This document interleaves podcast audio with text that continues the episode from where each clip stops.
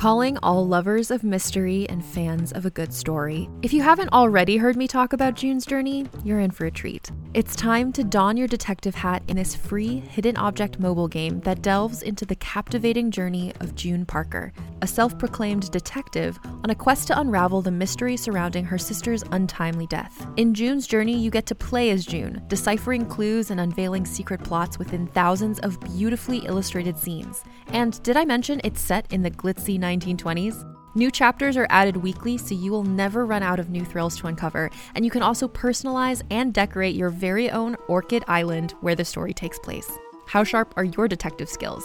Find out when you download June's Journey on your Android or iOS device, or play online via Facebook Games. Your detective journey awaits.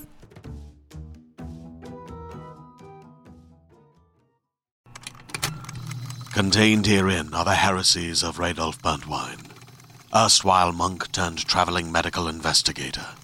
Join me as I uncover the blasphemous truth of a plague ridden world that ours is not a loving God, and we are not its favored children. The Heresies of Radolf Burntwine, coming January 2nd, wherever podcasts are available. Hi, I'm Keegan, And I'm Madigan. and you're listening to Your, Angry, Neighborhood, Feminist. This is a podcast where we explore the world through our own personal feminist perspectives.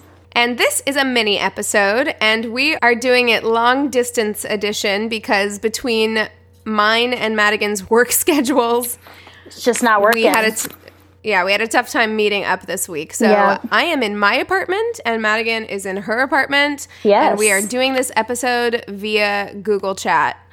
And so, it's a little weird. yeah, so if it sounds a little different than usual, that would be why. Yeah. So, Keegan, what kind of stories do you have this week? um, not great ones, Madigan. Yeah, not not, great ones for me ones. either. Yeah, but you know what? I have my can of rosé here. I've got my glass So- of wine Yeah, so we can make it through. Mm-hmm. You know, alcohol. helping us get through this show. So, the thing that I really want to talk about, and I feel like you probably have notes on this too, is the fact that there were explosives sent to Hillary Clinton and Barack Obama and CNN and Maxine Waters. I actually did not make notes about that. Um, so it's good that you did. It was definitely something that was on my list. Yeah.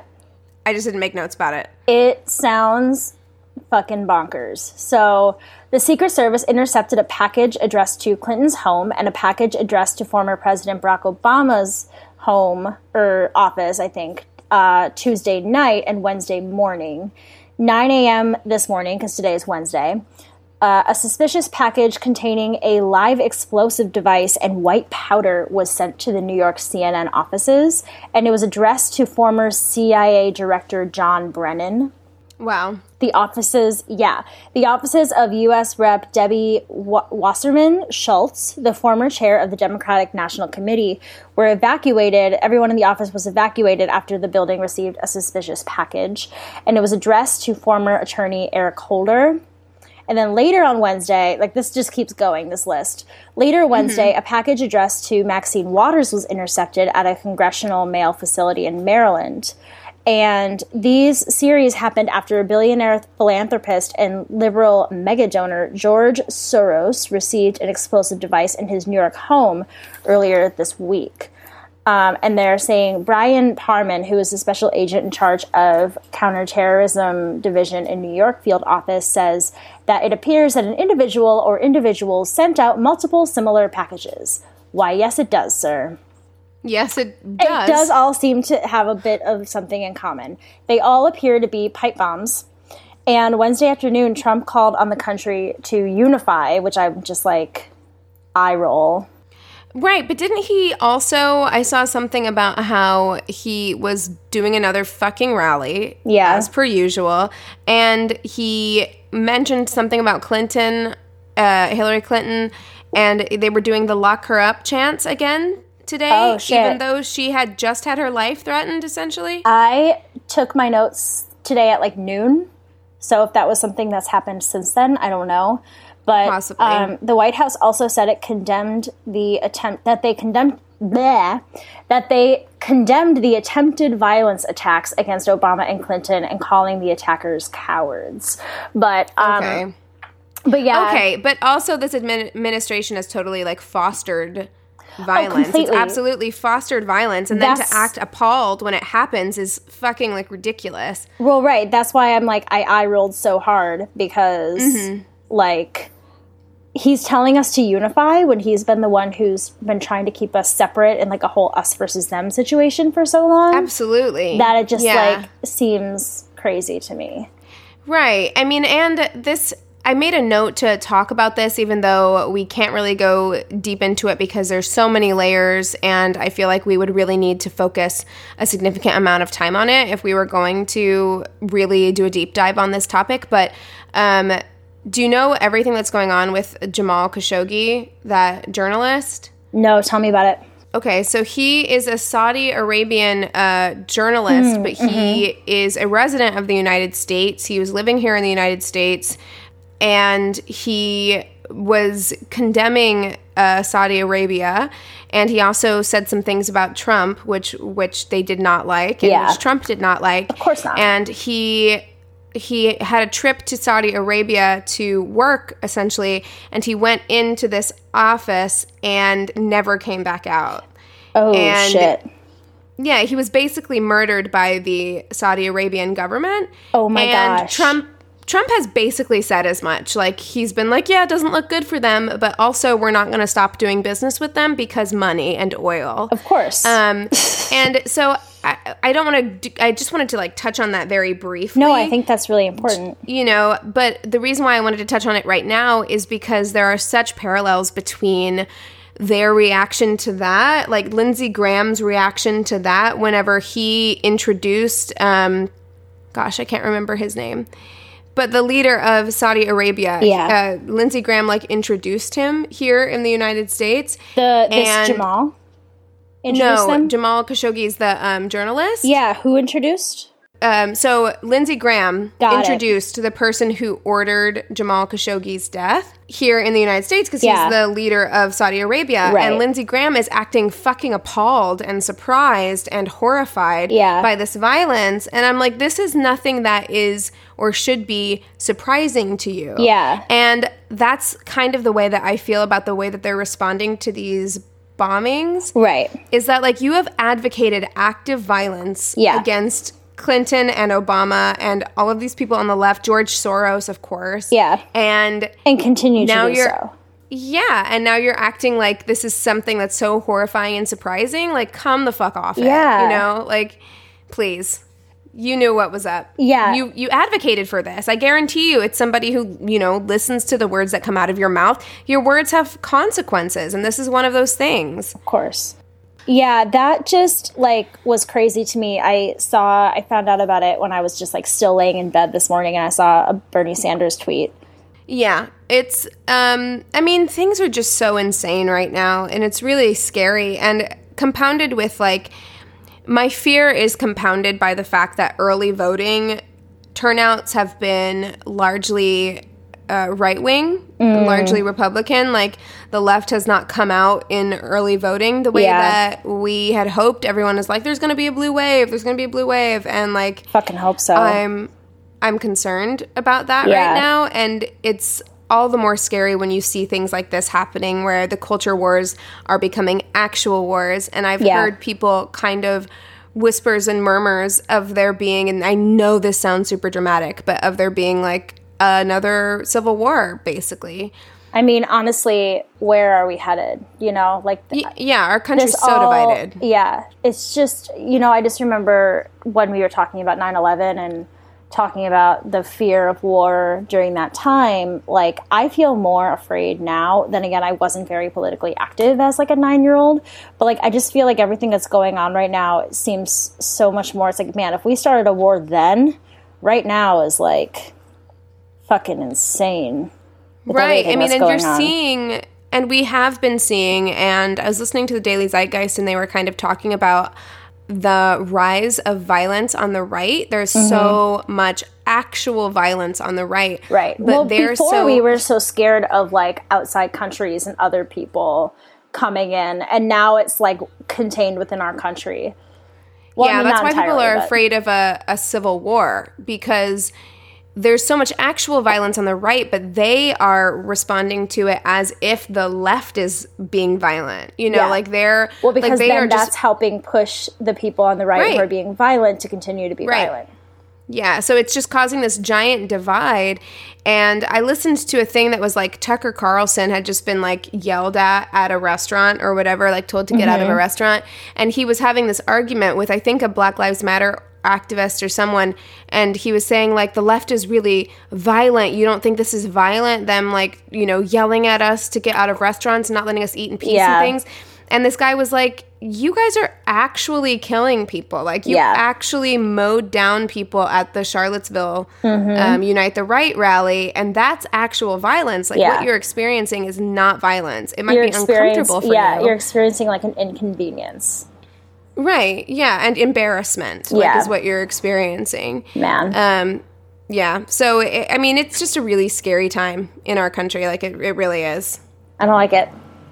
Me neither. Um, okay, so speaking of scary things happening in our country, Give it to me. um, as you know, because we talked about it a little bit, there have been transgender protests Yes. throughout the country this week, and that is all due to some murmurs that are happening about new transgender laws. These are not things that are actual laws, but there was a New York Times article uh, that said that they saw a draft of a memo of a rule change talking about protections for transgender people. The White House has a plan that changes the definition of sex across all agencies to being very rigid, as either being male or female, Yeah. unchangeable, and determined by the genitals that a person is born with, subject to genetic testing, meaning that they could actually like test you to determine what your biological sex is. right? Does that? But and wait, so the- but is that always going to coincide with like what your genitals are? Um, I mean, I don't know what this means for like intersex people. Yeah, that's I don't. what I was don't thinking. know. I don't know. Um, they're kind of in a gray area, but what they're basically doing is saying that there's no such thing as a transgender person. Yes. and this wouldn't be. It's it's not anything that is a law that they're attempting yet, but it is something that they're tossing around the idea of. Of course, and which that's is very dangerous. scary. Yeah. Yes, it's very scary and dangerous. It's basically saying that these people aren't people in the way that they identify as people. Yeah. And we should say that they are codifying this across the federal government, which means not just in governmental positions, but basically everything that the government oversees would Yeah. use this very rigid definition of gender. Yeah. There would not be any way to identify outside of this, which is horrifying. Yeah. You know, I can't imagine how scary this must be for transgender people. Yeah. Um, of course, the ACLU and other civil liberties groups have said that they would sue the shit out of the administration if they were to try something like this. But then again, the courts have been packed with right wingers, so it's Right. just something to be paying attention to. Yeah. Because even if they were to sue, if all of the high courts were right leaning, it might not do anything. yeah. So it's just something to be very like aware of and definitely be looking out for your transgender brothers and sisters. Stand in solidarity with them. That's what I was going to say. Check in with them, make sure that they're okay, and make sure that, you know, they feel the support from their loved ones during this time. Because I can't even Yeah. imagine if somebody were just to tell me that, like, what I believe about myself is wrong. I mean, I, I really can't have any true understanding of it, but imagining that somebody could be telling me, like, that I'm wrong. I don't know. It's just, it's a horrifying and such a sad it's who thing. you you know they were born this way Yeah. and they should be able to identify however they see fit for themselves I know. don't even really understand why this is a thing that we are having to buck up against at Yeah. all i really don't get it because if no one is hurting anybody else why the fuck do you care I like why do you care That's the if somebody big wants to identify however way they identify Exactly. it's none of your business like I know, but people feel entitled. I mean, look at the way that like people feel entitled to women's bodies. You know what I mean? Like they want to govern them. People feel entitled, and when they feel insecure or um, don't have an understanding of something like this, they're going to retaliate against it. You know, it's kind it's of horrible. like what we what we talked about whenever we talked about the um, villains episode. I Mm-hmm. can't remember, but I just remember this one passage that I wrote down in my notes that was basically like anything that bucks up against um, the patriarchal worldview is dangerous because Yeah. it threatens the status quo and it threatens the the power structure that we have in place. Right. It And- totally is. It is a power thing. It is a. Right. It's a control thing. And Yeah, they don't want anything to threaten that power structure. Yeah. because it threatens their own power and their own positions in society, and like that's scary to them. Yeah, but at it- the end of the day, it doesn't. It doesn't affect their lives at all in any well, practical sense. you know what? It's it's it's the fragile masculinity. It's that you know because there are people out there who live their lives differently.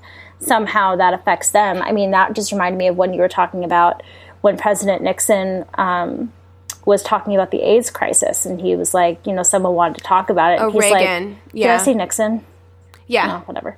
Um, and he was he was laughing and like, oh, why are you gay? Like, you know, there's just such a like such a stigma around that and that if you are okay with certain things like if the trump administration were to like get behind transgender rights it's like what does that say about them i feel like that's kind of where their mind yeah, goes and. What does it say about their like? I think a lot of it is like virtue signaling as Yeah. well, like not just fragile masculinity because it also happens with you know women yeah because I think it I, I think it has a lot to do with their perceived morals Yes. being quote unquote like in jeopardy or not and Yeah. them trying to you know having grown up in the environment that I grew up in a lot of it was about like well we need to protect this culture because this is God's plan and like Yeah. this is God's country and like we need to make sure it remains sacred or whatever and Yeah. that was that was a part of it was like you have to live the way that we think is just- right or else I just hate when you know people- beliefs are being threatened I just hate when people throw like, oh, this is what God would want kind of thing into it. Yeah, you don't fucking know. You don't know. And the other thing is that, like, from what I learned in religion, and I think that all good, you know, true Christian people in the world believe, is that God loves you no matter who you are, you know, and it doesn't matter, like, who you love or what how you define yourself as long as you're a good And- person and you're not hurting and even if you don't believe that even if you don't believe that what i have to say is like that's not for you to judge even if you don't believe that then let god be the judge of that at the end of the day That's very that has nothing to do with like your interactions with those people or Yeah. it shouldn't have anything to do with that like your interactions with those people can be the same regardless and if you believe that they're going to hell then that's god's call Yeah. not your call so like you need to just back the fuck out of it yeah but yeah, that's just something to be very aware of. It's not anything that's being moved forward right now. right Um, but it's something to have your eyes open about. It's something that's very scary. I can't imagine what it must feel like Exactly. to have that kind of target on my back, Yeah. my identity being targeted like that. So just, you know, be there for your transgender brothers and sisters right now because that's really scary. exactly so Do you have anything else? I do. I was reading earlier today about Megyn Kelly defending blackface on the Today Show. Oh my God. Yeah. I Did you heard read about that. Oh yeah. my god, I immediately thought of you. It's it's a good time to talk about that too because Halloween is coming up. So- Halloween is a coming up, guys. Basically, like she was saying that it's okay to go as blackface if it's a character. And Al Roker was like, uh, no, like, that's not okay. Yeah, I think the thing that she said, she was talking about Diana Ross because someone on like a Real Housewives Hmm. had gone as Diana Ross for Halloween, and she was like, I don't understand because like I love Diana Ross and like other people love Diana Ross too. So isn't it like a good thing that they would want to go as her for Halloween, even if they mean, paint themselves black or whatever? I feel like if you want to go, like, okay, so for me, I'm a big Selena fan, and I've dressed up as Selena before, but I didn't make my skin darker. I like tied up a button-up shirt and like wore a little like bustier kind of thing, and like I didn't. That's right. I'm not trying to look trouble. exactly like her. I'm just trying to like represent her. You know? You get in like take for instance when Ellen DeGeneres dressed as Lil Kim, right? Mm. She still was Ellen DeGeneres in a Lil Kim outfit. Mm-hmm. She didn't try and paint her face. She didn't bronze up her face. She didn't do. People have to understand that the history behind blackface is so Yeah. fucking vile in this country Well, that no matter what your intentions are, it is triggering for people. Incredibly. And Incredibly. If it's something that's triggering for people, just fucking avoid it. Like I don't Yeah. understand what the why is it so difficult to just not? You know what I mean? There's Yeah. a million other things you could be. Get a little creative. Yeah. It's 2018. Come on. Well, and this is what Al Roker said. He said, Look, the fact is, while she apologized to the staff, she owes a bigger apology to the folks of color around the country. Because this is a history going back to the 1830s minstrel shows to, dem- to demean and denigrate a race. It wasn't right. I'm old enough to have lived through Amos and Andy, where you had white people in blackface playing two black characters, magnifying the worst stereotypes about black people. And that's what the big problem is. That's what the issue is.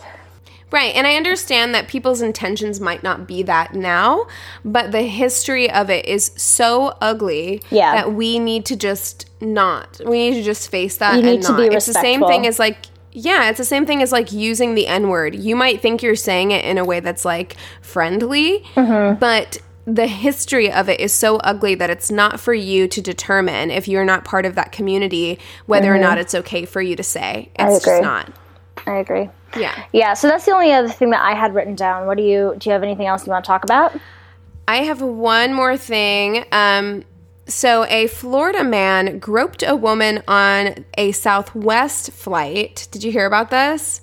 It's ringing bells. This this man groped a woman on a Southwest flight and then cited our president as why it was okay for him to do it. So, hmm. FBI agents arrested Bruce Michael Alexander on a charge of abusive sexual contact after the flight Sunday from Houston to Albuquerque, my birthplace, hmm. according uh, to a federal criminal complaint. The 49 year old from Tampa was handcuffed and placed in an FBI vehicle where he told authorities that, quote, the president of the United States says it's okay to grab women by their private parts. Mm-hmm. In 2005, Trump was recorded saying, You can do anything when you're a star, including grabbing women's genitals. Yep.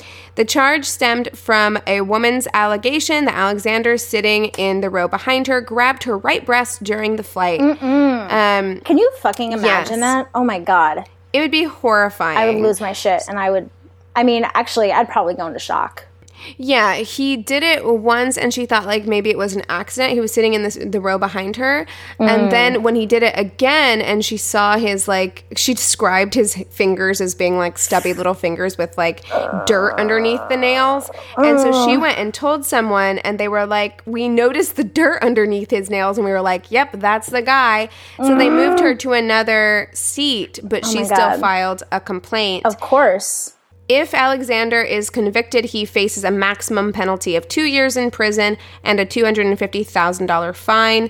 On Monday, he was in federal custody pending a preliminary hearing and detention hearing scheduled for uh, yesterday. So I don't really know how that went, Yeah. the detention hearing. But there you have it. Uh, our president has totally, again, like, you know, the way that we talk about how they set a precedent for violence. Yeah. Um, they've also set a precedent for sexual assault, Which So- is and violence. racism, all of those things. Yeah. yeah, And all of that stems So. from so much violence and hatred.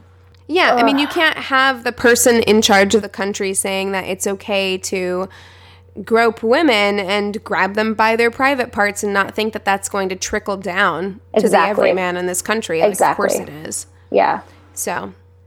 So yeah, that's that's all I have. Nothing really super light this week. Um, we do have some listener stories though, or some listener mail. All right. I'll read the coming out story. You read Vanessa's? All right, sounds great. All right, cool. This is a coming out story. Hi, ladies. A few months ago, I found your podcast, and I've been a fan ever since. The notification letting me know that a new episode is up never fails to make my day. With that being said, here goes nothing. I first realized I was attracted to other women when I was 13 years old, and I, being a naturally open person, couldn't keep something like that to myself for very long. So I began telling my closest friends. I was very lucky to be accepted by my friends at the time, but I warned them that my family could never know. As a result, I ended up experiencing a lot of anxiety because I was essentially living a double life, and I was constantly worried that someone would slip up in front of my parents and accidentally out me. This resulted in plenty of awkward moments, including a moment when my mother casually told me she would never go to a gay wedding when I was 14. Not coming out to my family even ended up ruining my first relationship with a girl, who was most definitely my first love. Because of my anxiety about my parents finding out, I ended up treating her poorly. I even broke up with her to be with a guy so my mom wouldn't get suspicious. I was a scared little shit, to be honest. But mm-hmm. after an on again, off again relationship that lasted nearly three years, I'm lucky to say she is one of my best friends to this day. When I went to college, I was dating a guy who I figured I would spend my life with, so I let go of the idea that I would ever need to tell my family. But by the end of the year, we had broken up in a pretty horrific way, and I was incredibly depressed.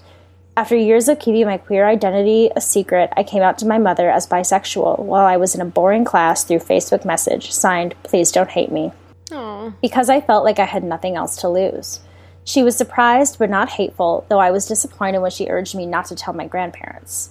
Anyway, fast forward five years later, and I'm studying to be a social worker for the LGBT plus youth and live with my two amazing partners, a transgender man and a queer woman, who are not a secret from anyone in my life. I identify freely as non binary queer on social media, which my family can see. And my mother has come so far. She's even considering getting a rainbow rose tattoo for me. Sorry, this is rambly. The moral of the story is for me, coming out was a process, and the responses varied, and some were not ideal, some were hurtful, and even violent. But even though they've misspoke and stepped on my toes many times during this process, I'm lucky enough to say my mother and my close family members have always been willing to meet me halfway and learn. They have stayed by my side despite their shock and confusion through the multiple times I have had to come out, and for that I am very grateful. Always raging, Taylor.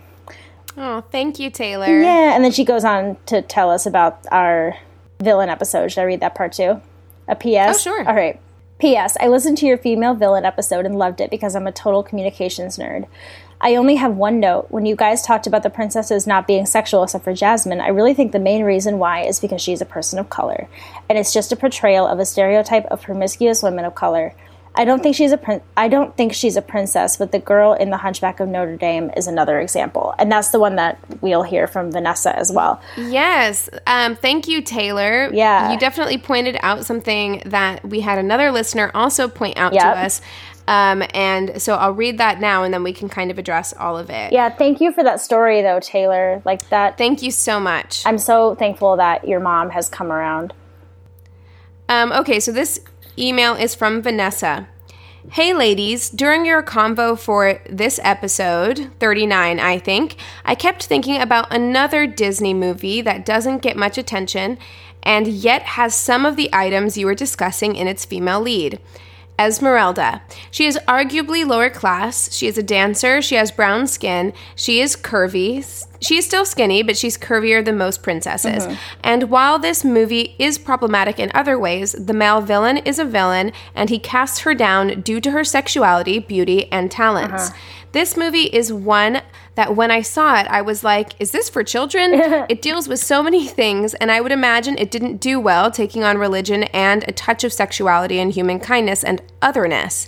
Just was an interesting character and a strong female character, although voiced by a non brown person. Yeah. Anyway, keep it up, ladies. And Madigan, hope you are finally feeling better. uh, love, Vanessa. So, I love I mean if we had been talking about just all villains, I definitely would have brought him up. I loved the Hunchback of Notre Dame when I was little. Um I never had any conversations with my mom about any of that, and I totally watched it like it was whatever. And then it was as I got older. Oh, me too. And I watched that. I watched what's it that, with my parents all the time. Yeah, what's that song called though? When he's talking about like Like fire, hellfire. yes, oh my god, that Yes. scene is horrifying. It's so scary, but that movie is so beautiful. Like it's so beautifully done. It's so But beautiful. To both of their points, we did miss Esmeralda when we were talking about female protagonists because Mm-hmm. she is sexualized and a lower class, and she has all of those things that we kind of were saying are more common in female villains. Yep. Um, however, to Taylor's point, so the two examples that we do have are Jasmine and Esmeralda, and Yeah. they're both women of color. So that is an interesting point to make that the only times that these women are allowed to be, these female protagonists in these movies are allowed to be sexual is when they are women of color or they're from a lower class system. Mm-hmm. Yeah. And, And, it's when you're making not some seeing kind of them point. as just purely good, you know, you're yeah, seeing yeah, them. it's making some kind of point because Yeah. Esmeralda was also. I mean, Esmeralda could actually be considered along the same lines as like there aren't a lot of uh, anti-heroes that are are women of color. Mm-hmm. Yeah. Esmeralda could almost be seen as an anti-hero because. Granted, she needed to do it, but she was also a thief. You know, Yeah. she was a lot of other things that could be considered, um, you know, But I love the humanization of her typical. because she was a thief and lived a life that I think to a lot of people would see as promiscuous and um, not a great life to live. But yet she was so she was the one person that showed true kindness to somebody else who was different, and I think that that's such Absolutely. a beautiful, strong message to be sending kids. It's such a good Agreed. movie. Agreed. I loved her. I, I had that Halloween costume. Speaking of Halloween, Yes, I used to dress up like her all the time. Yeah, I, my mom never used to buy me like packaged Halloween costumes, Uh-huh. but she did buy me the Esmeralda like in a bag. You know, all of the items. Mm-hmm. Um, whenever I was a little girl, so I went as her like uh, one year, and then I wore that costume all the time. It had the little like uh, sash that had the jingly. Was it- belt, was like, it uh, red? coins on it? Was it red with a purple thing?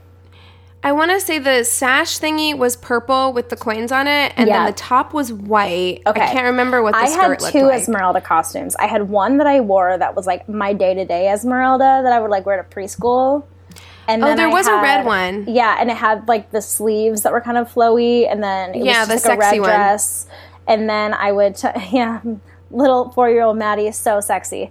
Um, and then I would tie the little purple sash around my waist, and then I had one that was the white with the purple. She was, Yeah, I was that's the one I had. obsessed with that movie when it came out, and I remember Yeah, me too. So was I. watching that VHS tape forever. I think I saw it in theaters. Actually, I did too. I'm pretty sure I saw it in theaters. I did yeah. too. hmm Um, so thank you both for writing in. you. I love to get these like follow ups. They don't always have to be sister solidarity stories or coming out stories or anything like that. If you just have something else you want to add to the conversation, like Vanessa Totally. did with this uh, email, I love getting things like that because sometimes it's stuff that we didn't even think of, and I Mm-hmm. Yeah. love to rehave those conversations with Madigan. So if you have any that you would like to submit to us, just regular stories, solidarity stories, motherhood stories, coming, Coming out, out stories, stories. or you just want to chat with us about anything, please email us at neighborhoodfeminist at gmail.com. You can get us on Instagram at Angry Neighborhood Feminist. You can get us on Facebook through our business page or our Facebook group. Um, and you can also find us on Twitter at YANF Podcast. Y A N F podcast. podcast. Thank you. Oh man. Well, and guys, also thank you so much for showing up and rating and reviewing for us these last few weeks. Please keep it going. If you haven't done it already, it really is so helpful. Um, we really, really appreciate it. Yes, thank you so much. I love waking up to new reviews. It's like my favorite thing ever. I haven't checked in a few days. Yeah, definitely. We got another one. We got another one I think yesterday or the day before. So I totally love, you know, waking up and reading new reviews. It makes me very excited. So if you haven't reviewed yet, please do. We love hearing from you. Mm-hmm. And um, do you have anything else? No, I think I'm good. No? I'm good. Right. My dog is staring at me crying. So I guess She I missed you. to. You were gone all day. I know. She's like, I just want my mommy to love me. All right. So I guess you guys, with that being said, we encourage you to, rage on. Bye. Bye. Hey there, it's Rachel Ballinger, and I am extremely excited to invite you to Rachel Uncensored. It's my podcast where I sit down and get real with my friends and celebrity guests, where we talk about all sorts of topics. And sometimes we might be under the influence when we do so. We cover things from personal stories to hot button issues. And it's the only place on the internet you can find an uncensored version of me. It's a side of me that you might not have seen before because it's not the most family or brand friendly. But don't worry, I'm still sort of slightly a decent human being. If you're intrigued, then make sure you check it out. New episodes drop every Wednesday. You can find it on Apple Podcasts, Spotify, or wherever you listen to podcasts. Trust me, you won't want to miss out on the fun and candid conversations we have here on Rachel Uncensored.